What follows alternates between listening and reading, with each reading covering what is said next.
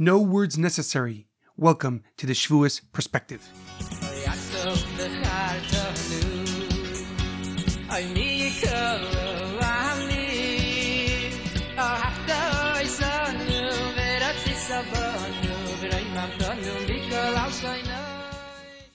The Shavuos Perspective is in loving memory of Daniel Aaron ben Yigal, Leah Mintche Bas Yosef, Edward ben Efraim, Shlomo ben Edward, and Yirachmiel Daniel ben Gedalia. May their souls be uplifted and may their memories be a blessing. We are about to celebrate the giving of the Torah with the holiday of Shavuos. We will hear the Aser Dibros, the Ten Commandments, and eat dairy foods in celebration of this monumentous occasion. Leading up to these important days, we count the Omer, a 49 day cycle that culminates on Shavuos, the 50th day.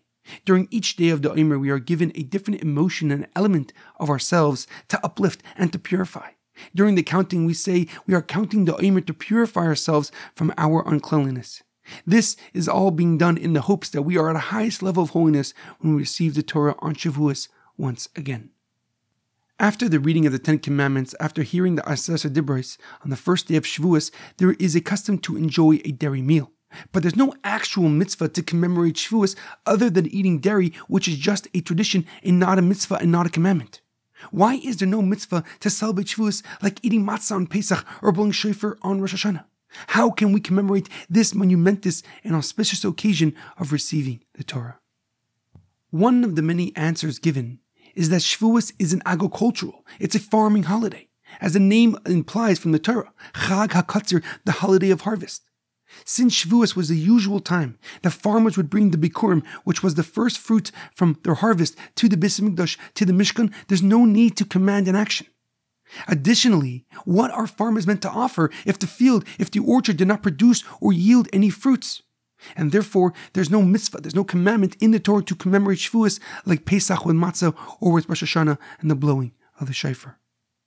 However, the Lubavitch Rebbe Rabbi Menachem Lushnerson gives a deeper and more profound explanation. He writes that Shavuos, that this holiday is not just a harvest holiday, but a time that we receive the Torah on Mount Sinai. Although there's a disagreement in the Talmud regarding the exact date when the Torah was given, the 6th of Sivan, Vav Sivan, is universally accepted as the date that we receive the Torah from Hashem on Har Sinai. The Lubavitch Rebbe explains that heaven and earth became intrinsically intertwined per God's desire on that day. God bent heaven and brought it on earth, allowing us to change our materialistic world into a divine domain. Earth's physicality was forever changed when God came to the mountain to give us the Torah. The Medrash Rabbah details the silence of nature in honor of God's physical presence. The birds didn't chirp, foxes didn't howl, the sea didn't move as God's voice echoed from the mountain. This stillness of nature, this lull in our physical world affirmed us as God's chosen representatives here on earth. Our existence is a pause in the nature of this world. We are a nation so statistically insignificant yet unmatched in impact and influence. The Lubavitch Rebbe explains that no physical actions, no words can truly symbolize the magnitude of the giving of the Torah and what it represents.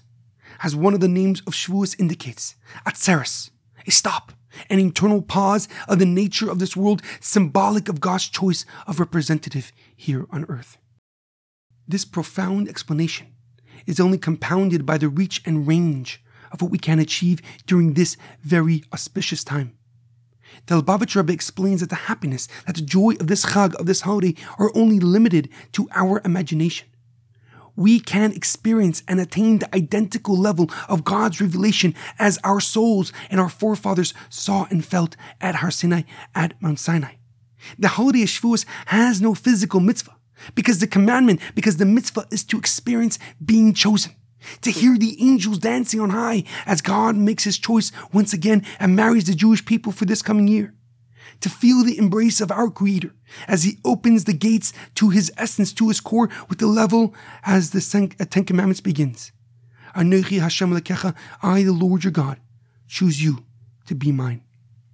I will conclude with the blessing of the Lubavitch Rebbe for Shavuos. Kabbalas HaTorah b'simcha ubepnimius, may we merit to receive and internalize the Torah with happiness and joy. Have a meaningful and joyous Shavuos.